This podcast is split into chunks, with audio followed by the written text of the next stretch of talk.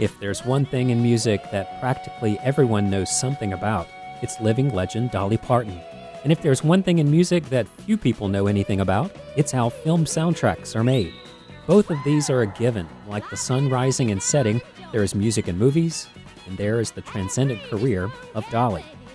I'm Joe Kendrick. Welcome to Southern Songs and Stories. In this episode, we dive into the world of film soundtracks and the story of Dolly Parton with an interview of two of Dolly's longtime collaborators, Mark Leggett and Velton Ray Bunch. We'll also feature some of their work from Dolly's latest project, the series Dolly Parton's Heartstrings, along with a new guitar piece from Mark. Plus, you'll hear music and conversation from Western North Carolina artist Amanda Anne Platt.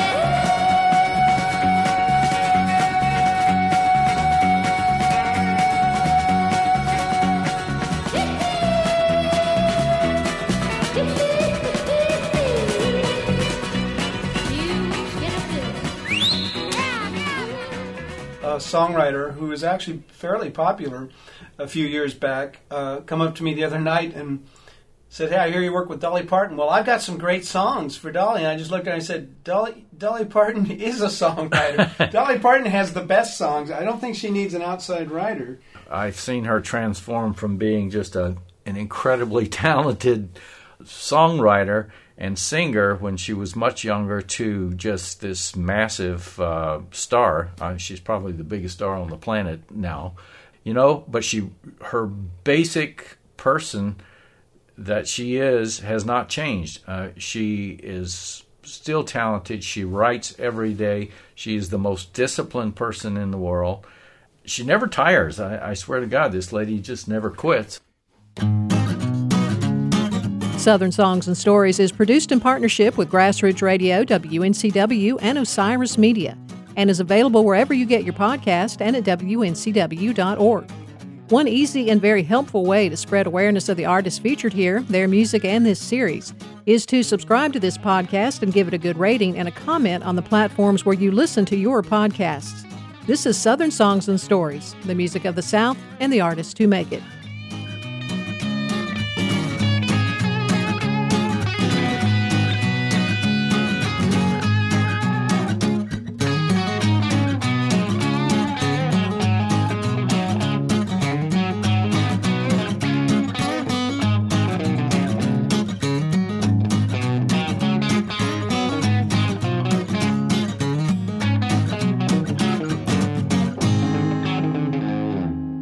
Did you know that music can accelerate child brain development and strengthen intellectual, emotional, and motor skills, as well as overall literacy? Bringing music into the classroom can help kids explore the mind-body connection and become comfortable with self-expression.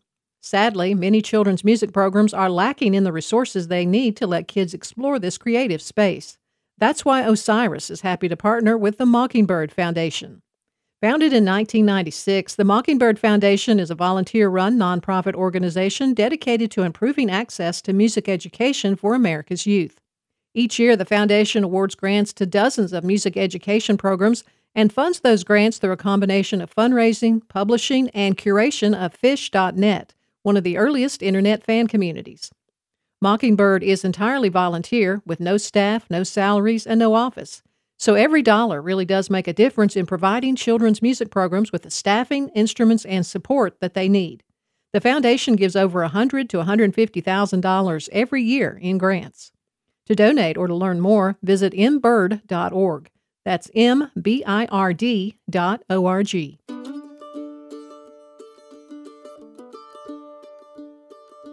These old bones will tell your story. These old bones will never lie. These old bones will tell you surely what you can't see with your eye. These old bones I shake and rattle. These old bones I toss and roll. And it's all in where they scatter tells you what the future holds.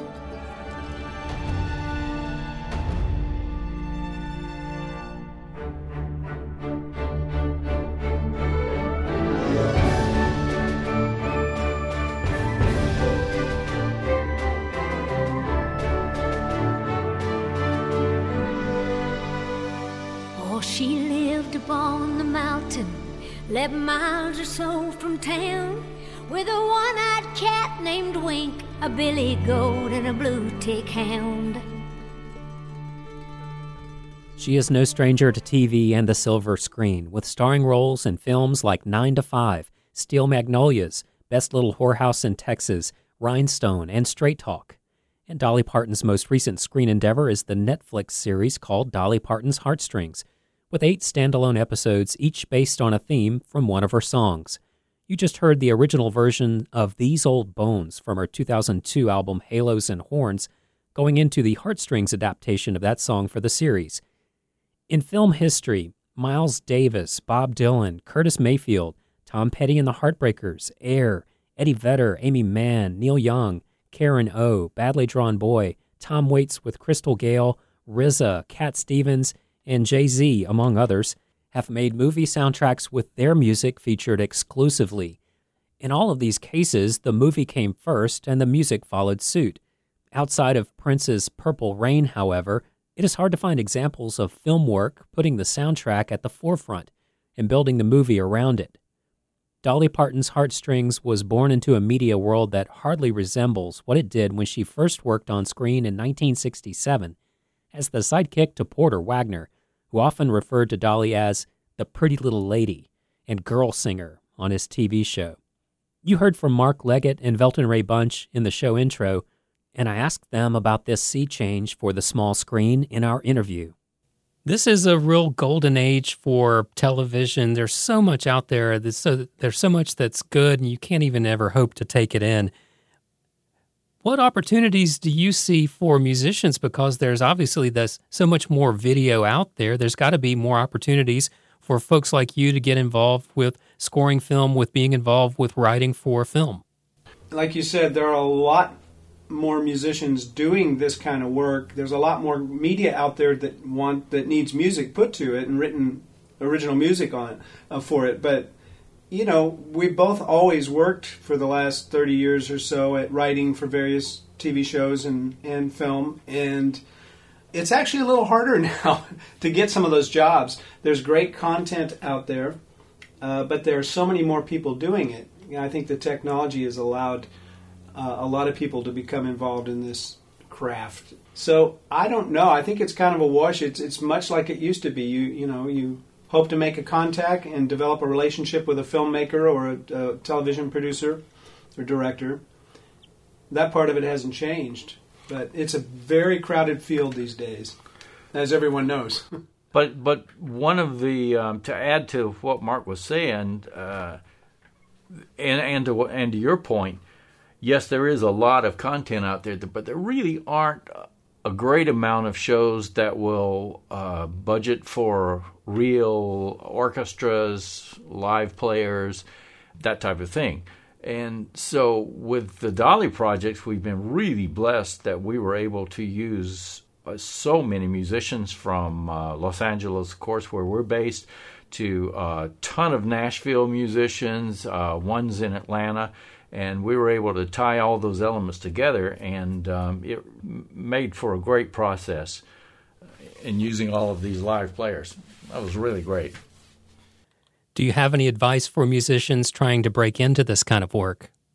Well, yeah, I do. I would say you have to know more than just music. You have to be a good promoter. You have to have a lot of social internet skills. You have to learn video programs. You have to learn how to record your music, put your music, make reference videos of your music for your producers or whoever you're working for. I would say you've got to cover a lot of bases. And it seemed like there are quite a few schools like Berkeley and down in Florida, there are a lot of degrees you can get in music production and music composing strictly for media, writing for picture. And those are beneficial. They're costly. They cost a lot for that degree.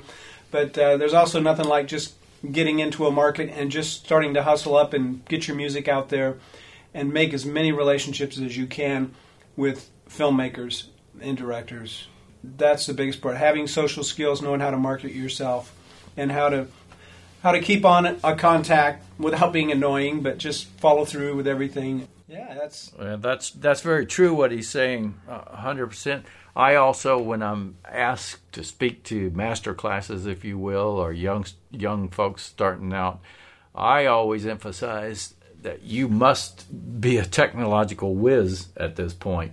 You can't just be a good piano player or a great guitar player. You really have to have the technology down, meaning all the sequencing programs, all the sampling and the type of thing that goes into it now. And as Mark says, you know, you have to know the picture side of it too, how to edit, how to move things around, how to so it's a whole different world now. She hasn't made a soundtrack yet, but as a band leader and songwriter, she has a good bit in common with Dolly. Coming up is our conversation after this from her self-titled album, Amanda Anne Platt and the Honeycutters, with Diamond in the Rough.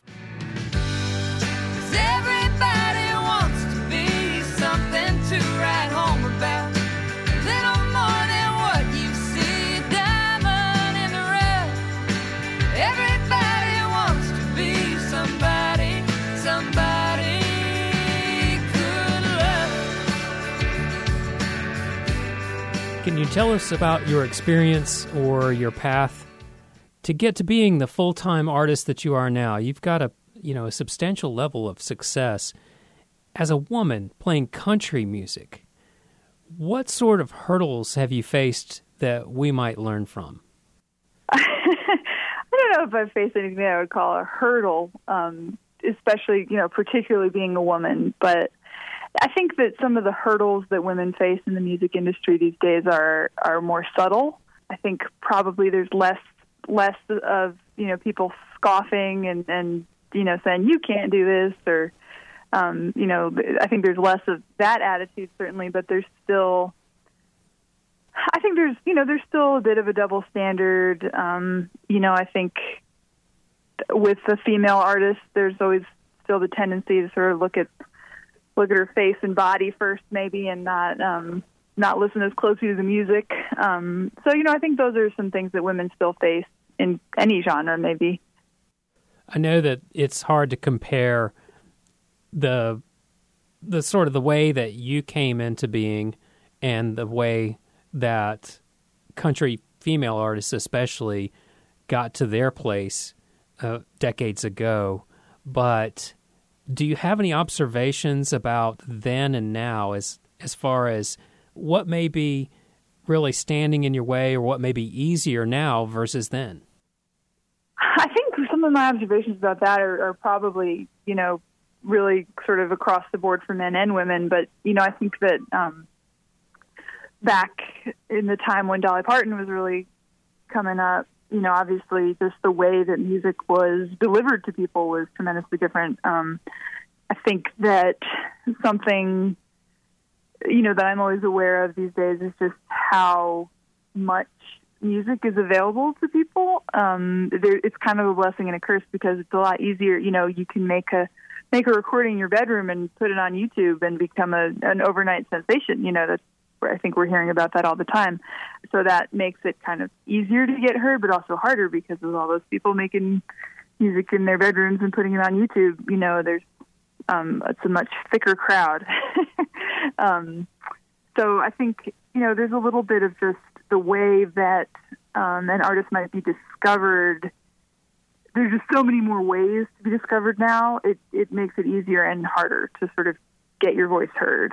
And then, particularly for women, again, I think we've made great strides in this country and, in society of women's rights and just kind of seeing things more equally, but we also haven't, I mean, it's kind of up and down. And again, just this, I think that women tend to sometimes have to work a little bit harder to be noticed for their art, rather than, what they look like, the way that they present themselves, what kind of vibe they're putting off.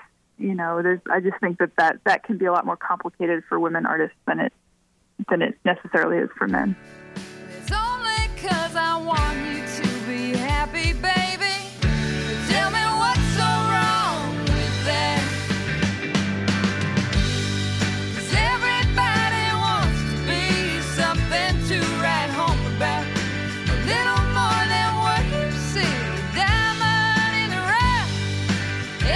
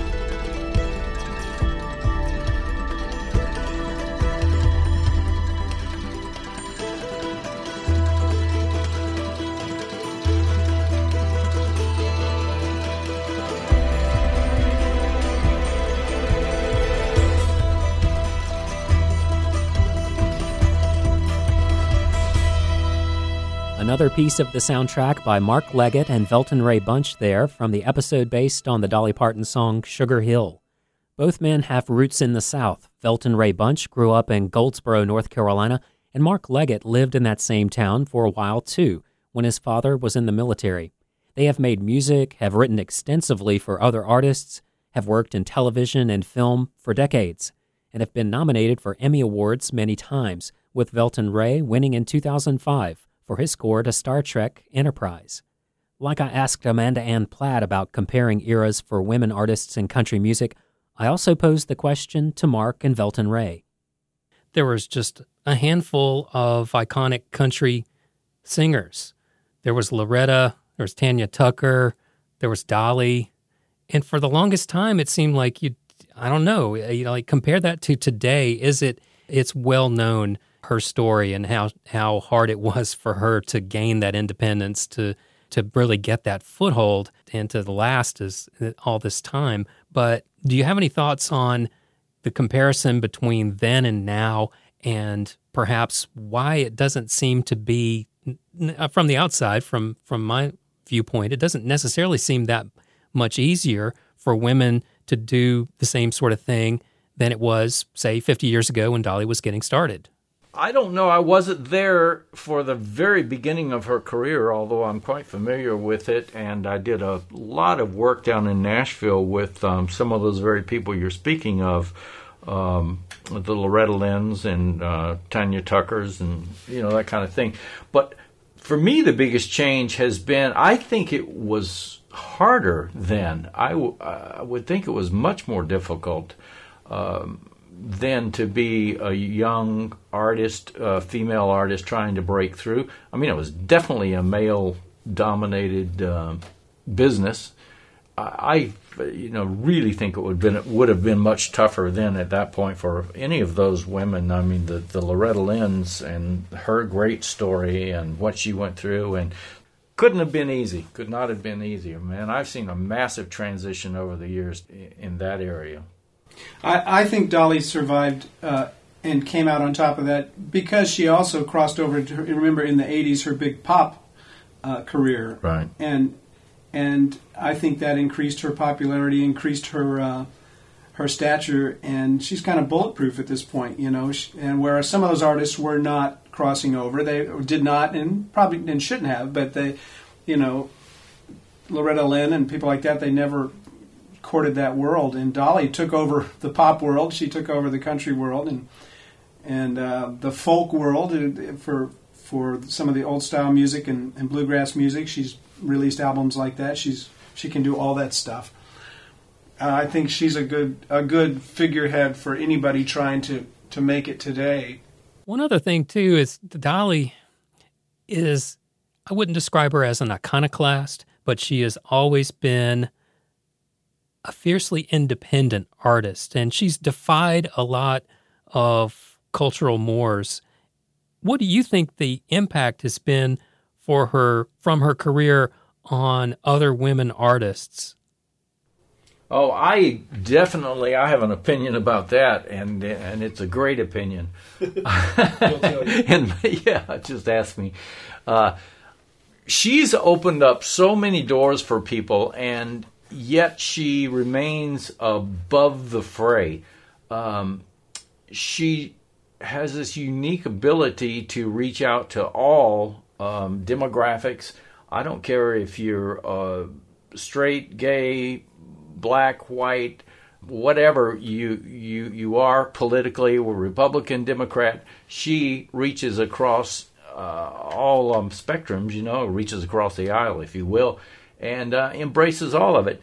And she never allows her personal opinions to interfere with the music. And she always says, and she said this publicly many times, that she's an entertainer and she's an artist. And that comes first before any sort of political issues. And I think she's done a magnificent job with that.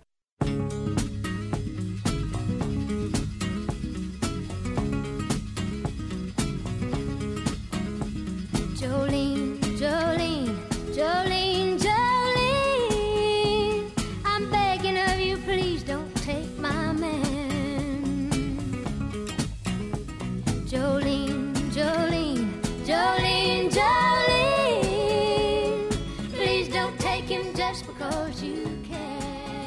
wonder, as far as Dolly Parton's music goes, do you think, because Dolly is just so Southern, there's just you could be from you could be from another planet and you would get that, that would not be lost on you. Right. But what about the picture that people are getting about the South from seeing the icon, from seeing Dolly's career? Or what kind of a takeaway they're getting? How accurate do you think that is? I think she's opened people's eyes from a caricature of the South to, like, hey, here's a real giving, warm person, a very talented person who's, like Ray said, probably the biggest star on earth, and she is from the Smoky Mountains. And you hear her talk, and she's got the Southern accent, and, you know, other parts of the country, you know, people think that that's quaint and cute and everything, but I think someone like her shows that there's way more to it than that, you know, than the good old Southern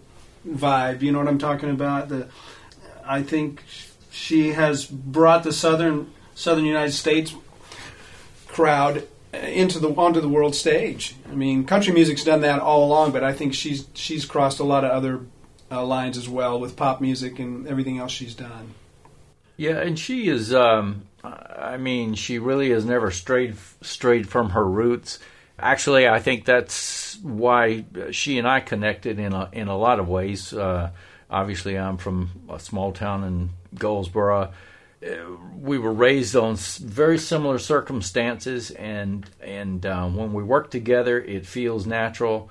I think that's one of the drawing points and why she's stuck with us for so long. We all share the same sort of values, in a whole lot of ways, the same sense of humor, which is very distinctive, very Southern, and yeah.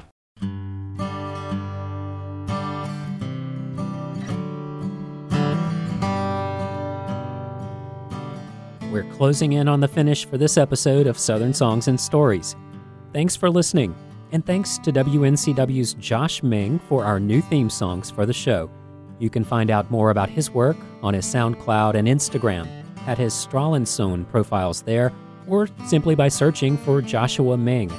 We invite you to like and follow the show on our social media. You can find us on Facebook, on Twitter at South Scenes, and on Instagram at South Stories. You can correspond with me by email at southernsongsandstories@gmail.com or jok@wncw.org. Southern Songs and Stories is part of the podcast lineup on both public radio WNCW and Osiris Media, with all of the Osiris shows available at osirispod.com. And you can also hear new episodes of this podcast on Bluegrass Planet Radio at bluegrassplanetradio.com. Plus, WNCW broadcasts capsule versions of these podcasts on the FM dial once a week, thanks to producer Kim Clark. I'm your host, Joe Kendrick, encouraging you to go see some live music and support the artists you enjoy here on Southern Songs and Stories.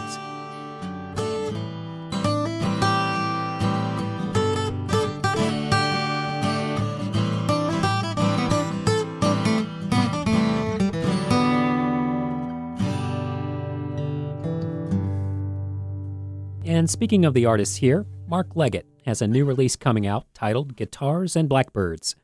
Here's his song called Folktown.